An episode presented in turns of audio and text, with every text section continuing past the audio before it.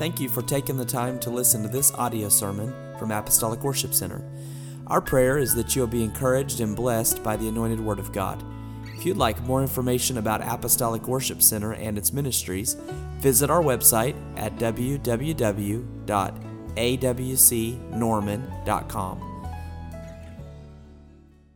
While you remain standing in reverence of reading the Word of the Lord for just a moment longer, we're turning to the book of Revelation, chapter 5, the fifth chapter of the book of Revelation. I'm going to read from verse number 9. Revelation, chapter 5, verse number 9. Chapters 4 and 5 of the book of Revelation is a scene that takes place in heaven. We're introduced to worshipers there in both the fourth and the fifth chapter. In the fifth chapter, the Revelator writes concerning what he's seen in his vision that these worshipers sung a new song. And this was the lyrics of their new song. They sung, Thou art worthy to take the book, to open the seals thereof. And this is the reason he's worthy. Thou wast slain and hast redeemed us to God by thy blood out of every kindred, tongue, people, and nation. And by your work of redemption, you've made us unto our God kings and priests, and we shall reign on the earth. I preached for a few moments this morning from this subject, the cause of celebration. The cause of celebration. Would you ask the Lord to help us today? Jesus, I'm asking you, Lord, in the next little while that you'd help us in the breaking of the bread of life. Dear God, that your word, God, would be indeed that two edged sword, God, that pierces into our spirit. We're asking you, Lord, today that we would receive your word by faith, do a great work in the next few moments. In Jesus' precious name we pray. Would you lift your voice and hands and just magnify him one more time? Give the Lord high praise and adoration and glory across this building. I thank you today, Lord. I give you praise. I give you praise. I give you praise. In Jesus' precious name, praise God. You may be seated. God bless you. Everyone likes a good celebration, a moment of festivity, joyfulness, and a merry atmosphere. Those celebrations are caused as we mark special events in our lives or the lives of friends and acquaintances, whether that's a birthday or an anniversary or some holiday, we enjoy celebrating those moments. It has been said that life should not only be lived, life should be celebrated. Some folks just live life. Other folks have discovered that life is not just something you live, but life is something you celebrate every day. In fact, I believe the Lord felt that it was important that we celebrate, mark very particular and important days. And He kind of sets a, a, a, system in place in the Old Testament in Israel's coming out of Egypt and across the wilderness and into the promised land. And as they made their journey, he established to them what was known as feast days. Those feast days were attached to dates on the calendar in which that each year they celebrated those moments commemorating them. Whether it was in the springtime with, with, uh, with Passover or whether it was uh, uh, with the unleavened bread, they celebrated their exodus from Egypt and their entrance into the promised land, or whether they were celebrating the first fruits, that first first sheaf of grain that was taken from the field, or whether they celebrated Pentecost, which was the conclusion of their harvest after it had all been brought in. In the fall of the year, he would tie dates to particular feast days, the Feast of the Trumpets, in which that he called them from their work and from their labor, and he called them into a place of worship, or the Day of Atonement, calling them to a moment of cleansing, or the Day of Tabernacles, the Feast of Booths, in which that they would move from their homes and they would set themselves up in just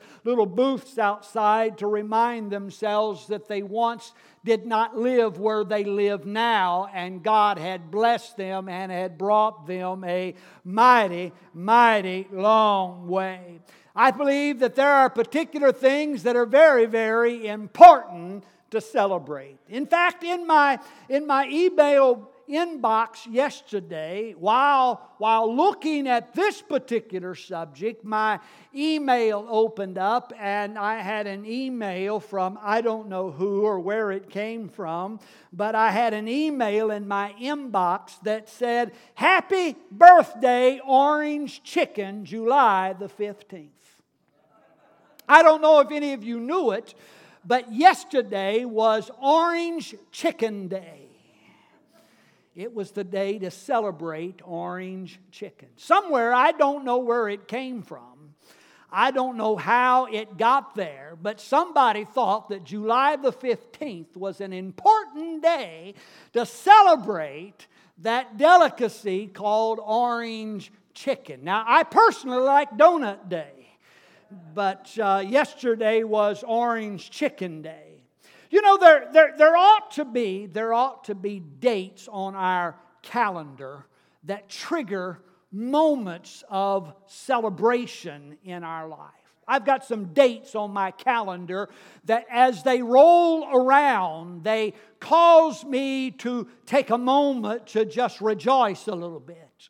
January the 2nd will always trigger a moment of celebration because that was the day I received the Holy Ghost for the very first time and spoke with other tongues as the Spirit of God gave the utterance. And so on January the 2nd, I will always pause for a moment of celebration. There's another date that always comes up on the calendar that causes me to pause. It's March the 3rd.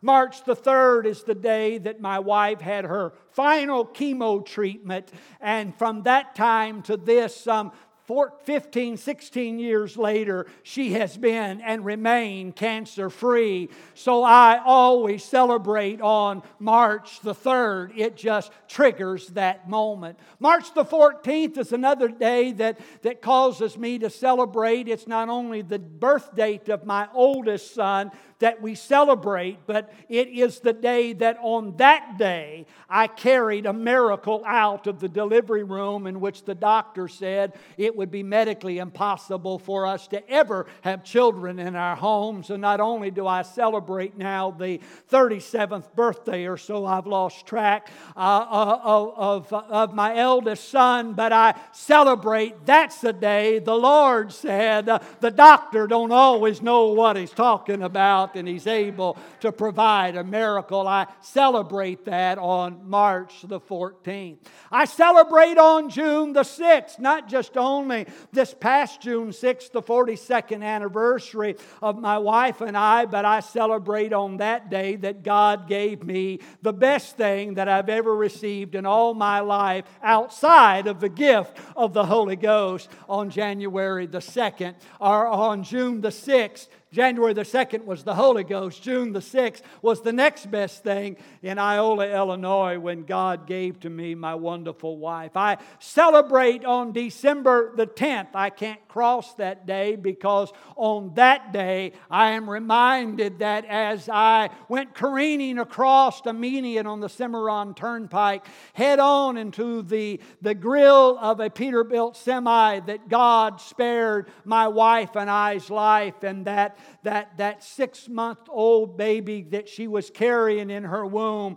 He spared us that day and gave us a wonderful miracle and victory. There ought to be dates on our calendar that causes us to pause and just celebrate a little bit about the goodness of the Lord Jesus Christ. When you read in the book of Esther, it's a remarkable book of God's miraculous hand in which that God saved the nation of Israel from the wicked plotting of a man by the name of Haman who had decided that he wanted to destroy all of the Jews. And God used Esther now the queen to the king of Persia to bring about a great deliverance and scripture tells us uh, that these days should be remembered and kept throughout every generation that on the 14th and the 15th day, yearly, this is to be observed. And they called it Purim because that the casting of the lots had been against the nation of Israel, but God had intervened and give to them a victory. So in the month of Adar, on the 14th and the 15th, the nation of Israel celebrates that God turn what was meant for evil into something that was marvelous. Now, this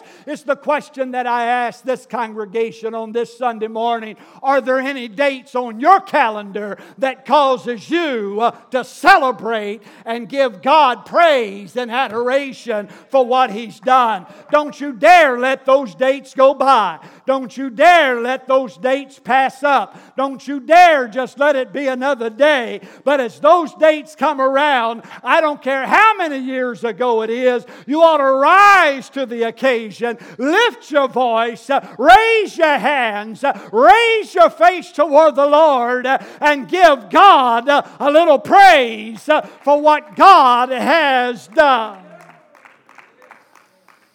Now, every celebration needs a song.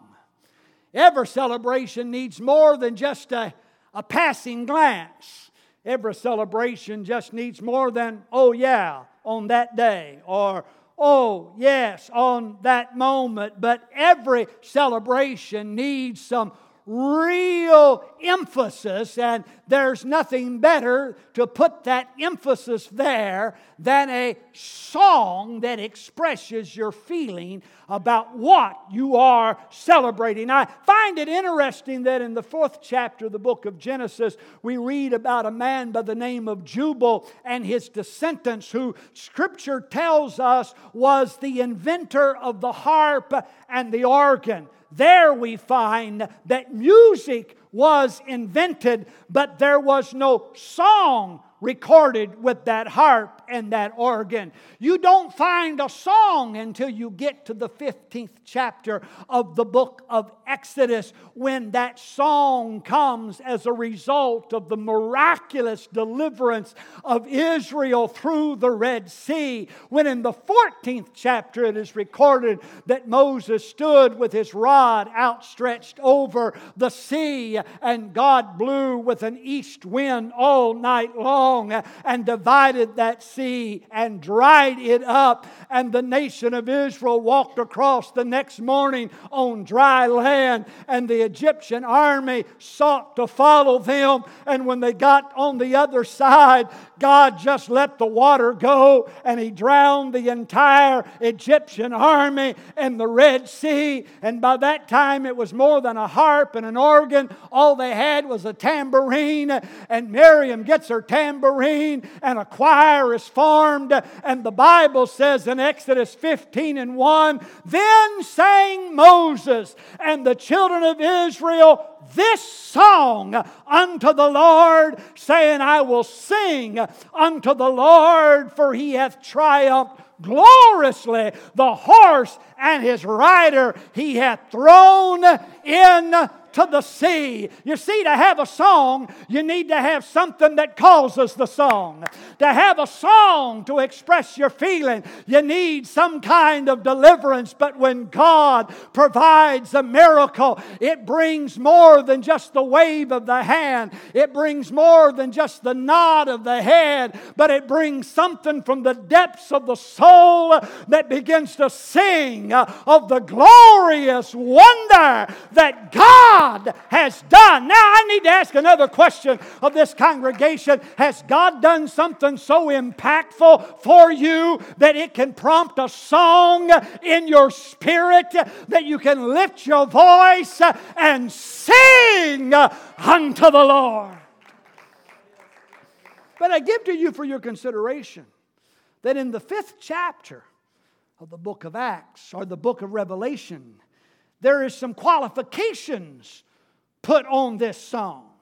Scripture tells us in our text this morning that they sung a new song. A new song. Now, that doesn't mean a song that had never been sung. It's not new in the fact that it's never existed. It's not new in the fact that it's never come off of the lips across the tongue. But it's new in the fact that it's fresh with fresh feeling, fresh emotion. There is fresh expression. It's not just merely sung, but it's felt. It's just not merely said, but it comes from the innermost being. They sung a new song unto the Lord. Now, this is the problem with celebrations, is that that date just keeps rolling around. And it just keeps rolling around. And it just keeps rolling around. And if you're not careful, the date may get a nod, but the date doesn't get a song. The date may get a little expression, but it doesn't any, get any real feeling. We might utter a word or two about it, but there's no new feeling inside of us. Now, I have another question for this congregation, and it's simply this Has our song got old? Has our song lost its feeling? Has our song lost its emotion? Are we just singing the words but not putting any feeling in it? Are we just saying the lyrics but not putting any expression behind it? They sung a new song. Now, can I just pause for a moment to tell you the Bible says his compassions are they're what? They're what? They're new. His compassions are what? They're new every morning. It doesn't mean those compassions have never existed, it just means they are fresh for that day. They are brand new for that moment. They're just as alive that day as they've ever been before. Now, if His compassions are new every morning, uh, should not our song be new and fresh every time we celebrate the goodness and the greatness and the miracles and the power of Almighty God? Does anybody recall Psalms 149 and verse number 1? Praise Praise ye the Lord. Sing unto the Lord a new song and his praise in the congregation of his saints. I can't ever let it get old. I got to sing a new song uh, to the Lord of what He's done, how He's answered, how He's provided, how He's supplied, uh, how He's made a way, uh, how He's brought me out, how He's brought me through. Does anybody have a new song of praise here today? Got a new song, fresh song. It's fresh. I can't get over it. I sing it with a brand new feeling of expression. You get to that fifth chapter of the book of Revelation, it is indeed a scene of worship around the throne of God. 24 elders that represents the fullness of God, the completeness of all that God has done. 24 elders find themselves now prostrate before the Lamb of God. And Scripture says they are singing a new song. Now, hold on just a moment.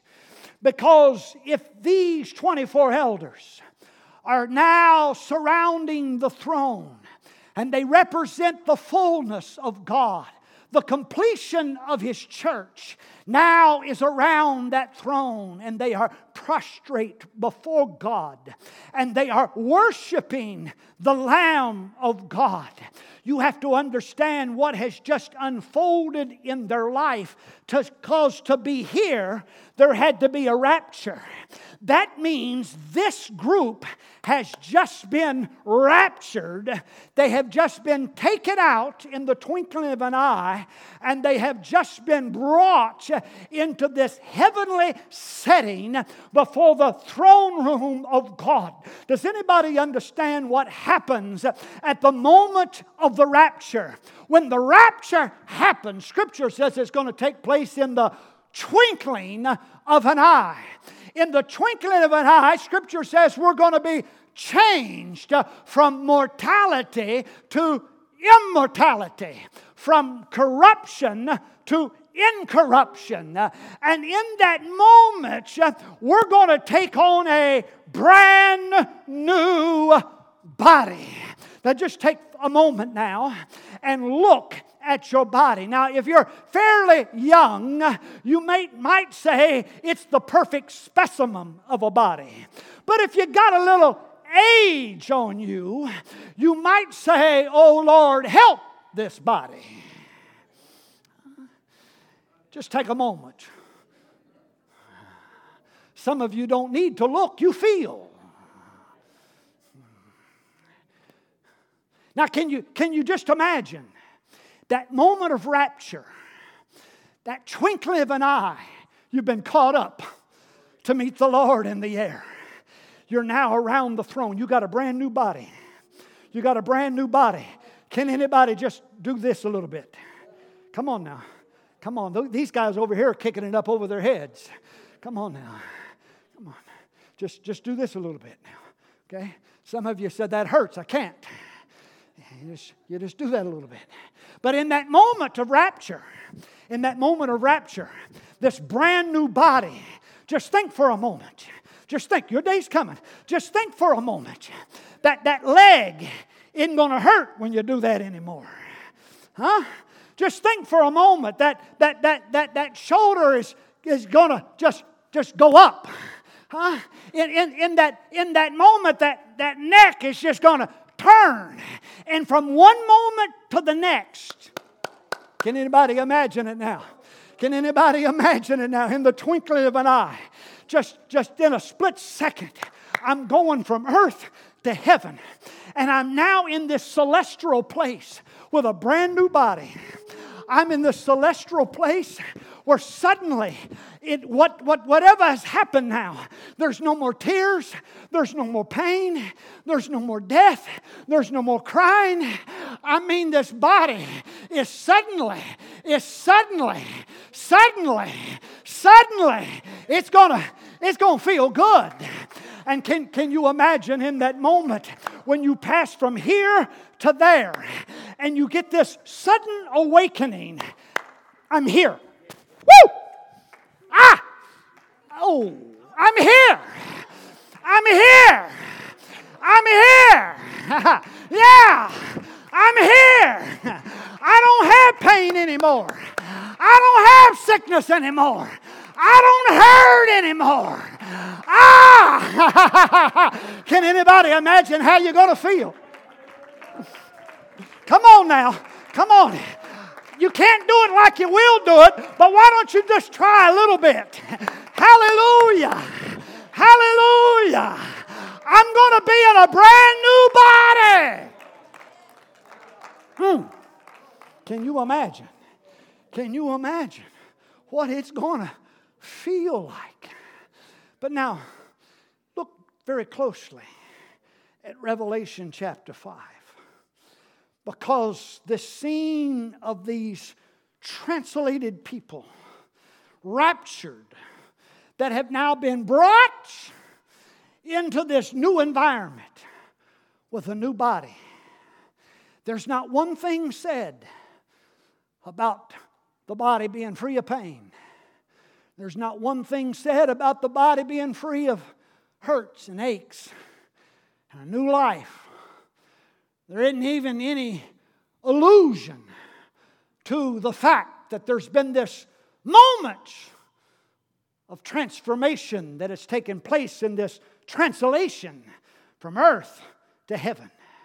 Rather, in that first few fleeting moments after the rapture, in those first few fleeting moments after this movement from earth to heaven, this moment where life and pain and death and sorrow and all of this has dropped off. The first thing that crossed this this group of worshipers' mind is Scripture says in Revelation 5 and 9 that they sung a new song saying, Thou wast slain and hast redeemed us to God by thy blood. Because the very first thing they celebrate when they get to heaven is not a new body. I like that song. I wish I could sing it right now. Praise God, I'm going to have a new body. Praise God, I'm going to have a new life. Now, that's what I sing here. But when I get over there, the first thing I sing is not the new body and not the new life. The first thing I sing, the first thing that brings my rejoicing is I have been redeemed. Woo! The first thing that comes out of my mouth. It's not that I can move my fingers. It's not that I can kick my leg. It's not I no longer hurt. It's not that I no longer cry and weep. But it's thank God I'm redeemed. Because redemption now, when I get on the other side, becomes the greatest expression and the cause for rejoicing that can ever be is that I have been redeemed. You understand?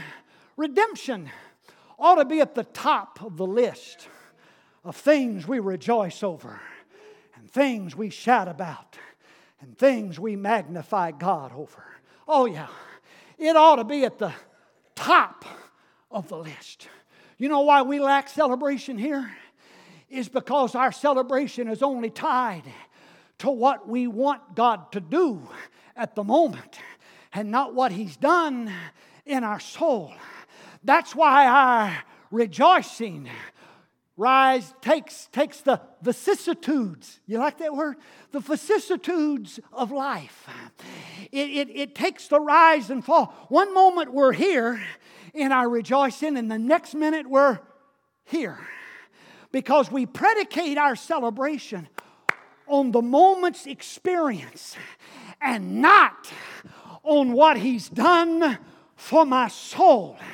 So if I haven't got any new miracle, my celebration is pretty low. And if I haven't got any new answers to prayer and new provisions of late, I'm going to drag my celebration out even if I even get to squeak any out. I, am gonna I'm gonna kind of just let it kind of coast along because that my celebration is tied to what I feel in the moment. and we ought to prioritize today and tell ourselves that redemption is the number one thing to celebrate about. That's why the psalmist writes in Psalms 103 and verse number one 1 when he says, Bless the Lord, oh my soul. Somebody say it with me now. Bless the Lord, oh my soul. Somebody help me now. All that is within me. Bless the Lord, O my soul, and forget not all his benefits. Now, watch, watch. We're going to prioritize now. What's at the top of the list that the psalmist puts in verse number three? He says it like this Who forgiveth? He said, I'm going to bless the Lord now. I'm going to bless the Lord for all of His benefits, but I'm going to prioritize what my benefits are. Who forgiveth all thine iniquities. For the greatest thing you and I have to celebrate is the fact that He reached His hand down in the miry clay and He pulled us out and He forgave us of our sins and He washed us and He cleansed us. It ought to be at the top of the list. Thank God for every time He healed my body. But, oh, friend, if anything ought to cause me to celebrate, is I'm a forgiven. I said, I'm a forgiven. I said, I'm a forgiven soul. Come on, you got to prioritize now. What causes my celebration? It's redemption. He's redeemed me. Now we'll go on down the list. Who healeth all my diseases? We'll get it in there.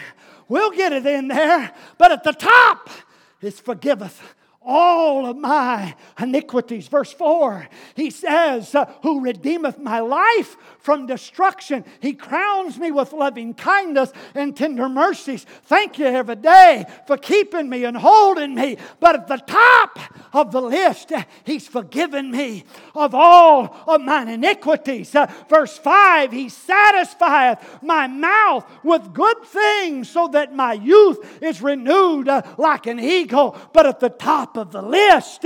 I'm going to thank God for redemption.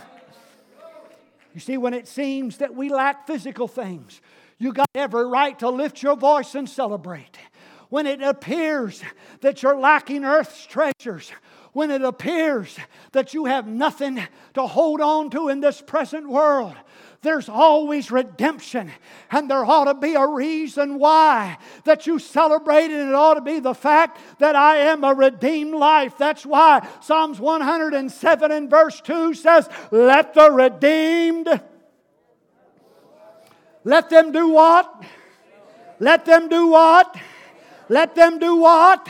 Let them say so. I wonder here this morning, I'm asking you a lot of questions, but I need a little help now. I wonder if there's any redeemed in the house. Oh, hallelujah. Come on now. I may have come in on little gas, but I'm redeemed. I may not have much in the pantry, but I'm redeemed. I may not have got my healing, but I'm redeemed. I may be in suffering. There may be all kinds of hurt going on, but I'm redeemed. Let the redeemed of the Lord say so. Let the redeemed of the Lord. In fact, if you want to take care of life's problems life's difficulties, just start praising Him for redemption. Look at Psalms 51 or Isaiah 51, verse number 11. He says, Therefore, the redeemed of the Lord shall return. Watch now. They're going to come with singing unto Zion. Everlasting joy is going to be on their head. Watch. They shall obtain gladness and joy. Watch and sorrow and mourning. When the redeemed come praising Him for redemption, mourning and sorrow flee away. Honey, mourning and sorrow don't go just because you get a full plate and a full bank account. Mourning and joy flees away when you start praising Him. I am redeemed. I am redeemed. I am redeemed. Does anybody believe it this morning uh, that I am redeemed by love divine? Glory, glory, Christ is mine. All to Him I now resigned. I have have been redeemed. Somebody declare your redemption in the house right now. Oh, I can't get over it. I said I can't get over it. But now watch this scene in Revelation chapter 5. It's not just redemption. It's not just redemption.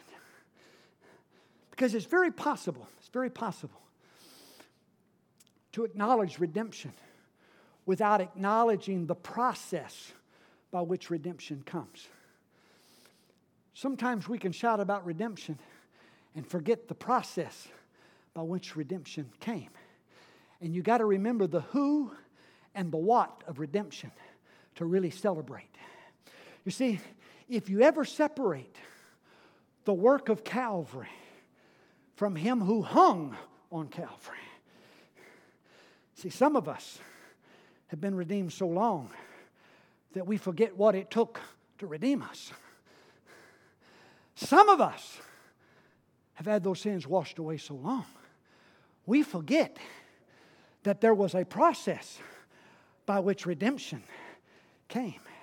You understand that redemption, redemption is not just this little certificate that I get. It's not just this little certificate that I get and I hang it up here on my wall. I'm redeemed. I'm redeemed. And we can point to the little certificate on the wall that I'm redeemed.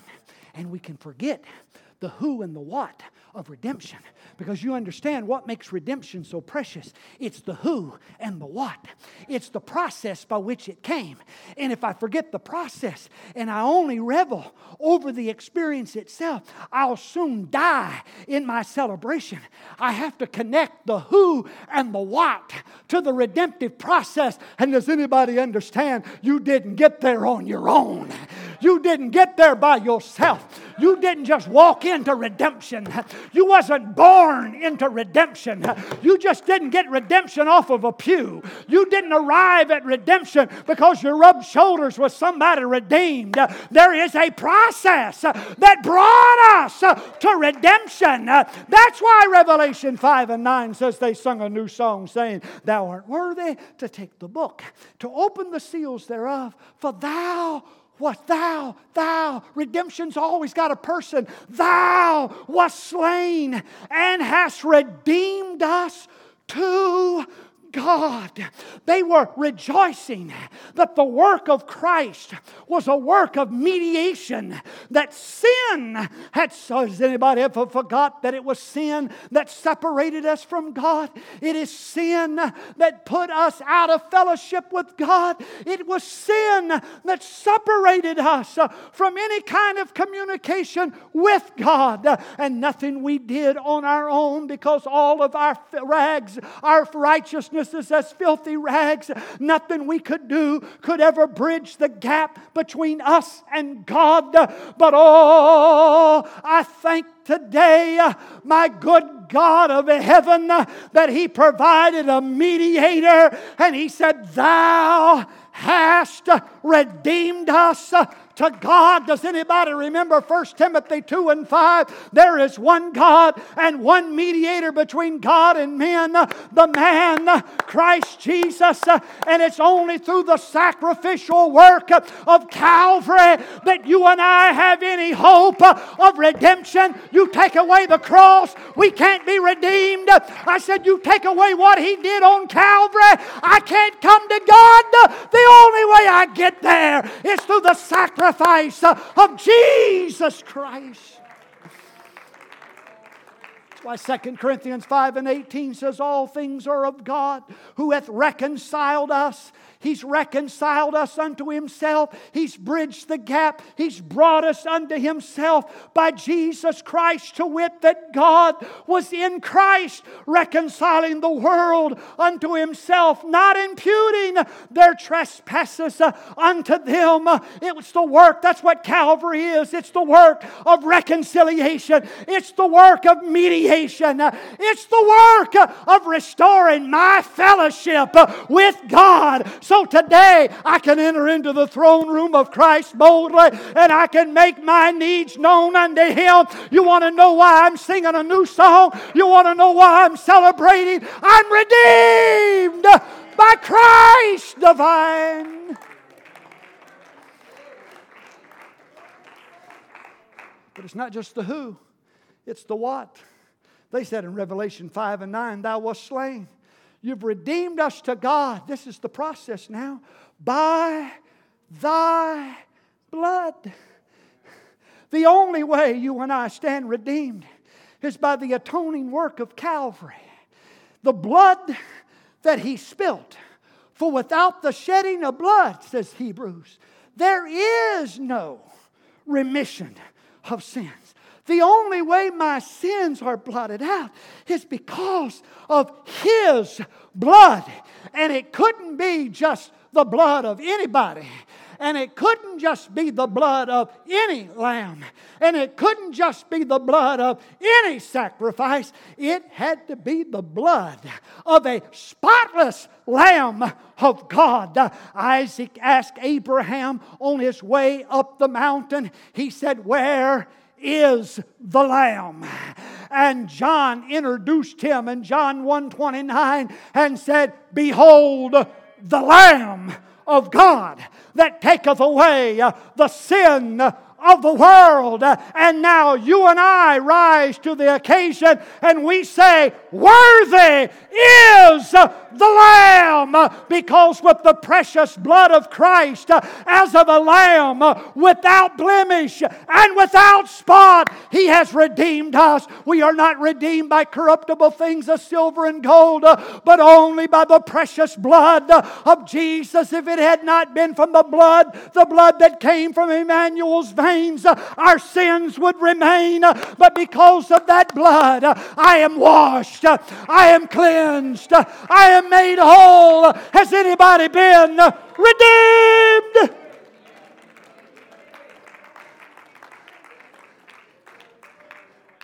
You see, what prompts celebration is the fact that I have been redeemed by the blood of Jesus Christ. He's atoned for my sins.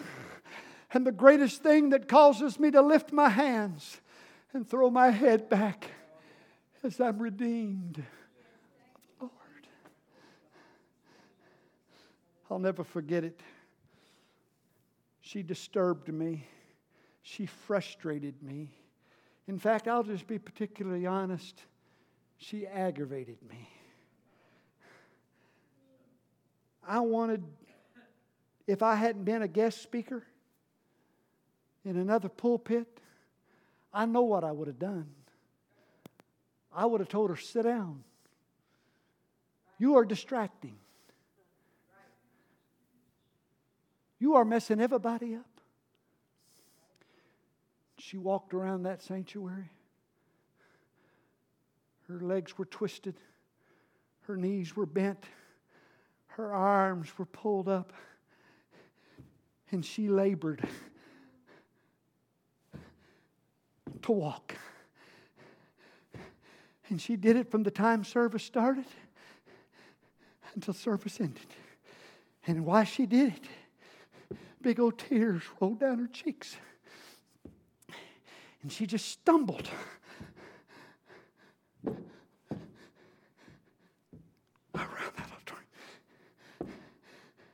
I lived with it the first night of the revival.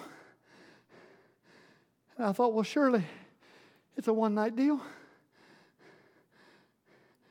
But the second night, and that's when we had every night of the week. And the second night, she did it. And I thought, surely I don't have to live with this distraction every night. Surely one night she'll miss her. Surely one night she'll stay home.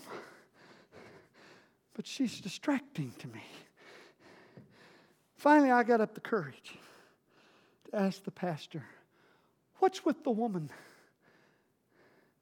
that stumbles around the sanctuary? then I had to repent.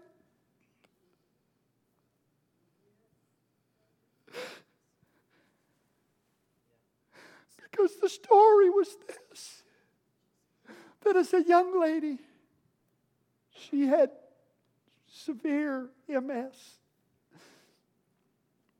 body twisted, turned, crooked, bent. And she gave her heart to God. She turned her life to the Lord. And God miraculously, miraculously straighten the limbs out.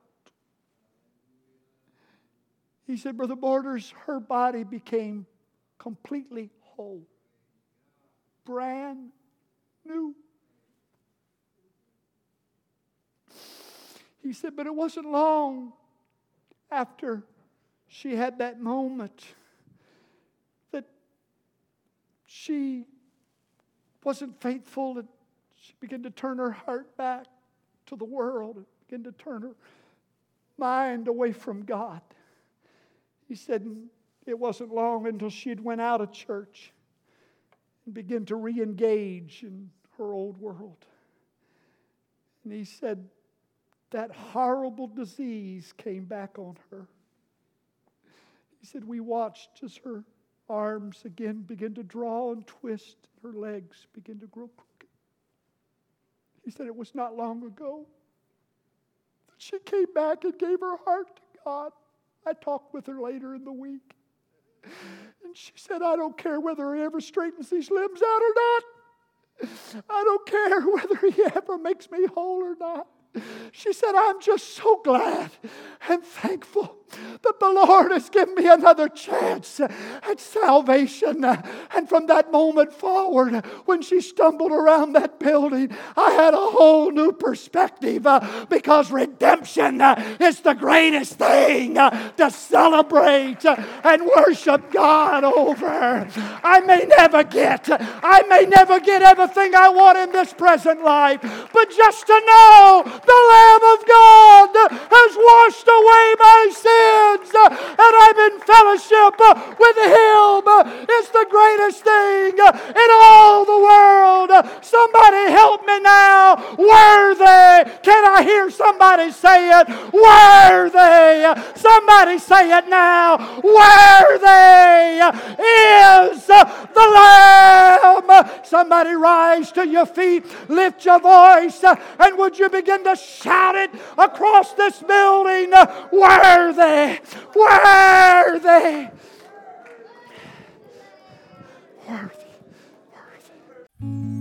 You have been listening to an audio sermon from Apostolic Worship Center located in Norman, Oklahoma.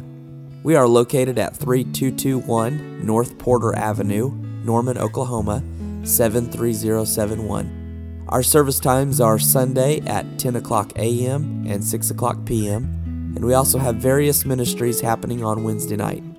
For more information, visit our website, www.awcnorman.com. You can call us at 405 329 1285 or email us at info at awcnorman.com. We hope that this recording has been a blessing to you.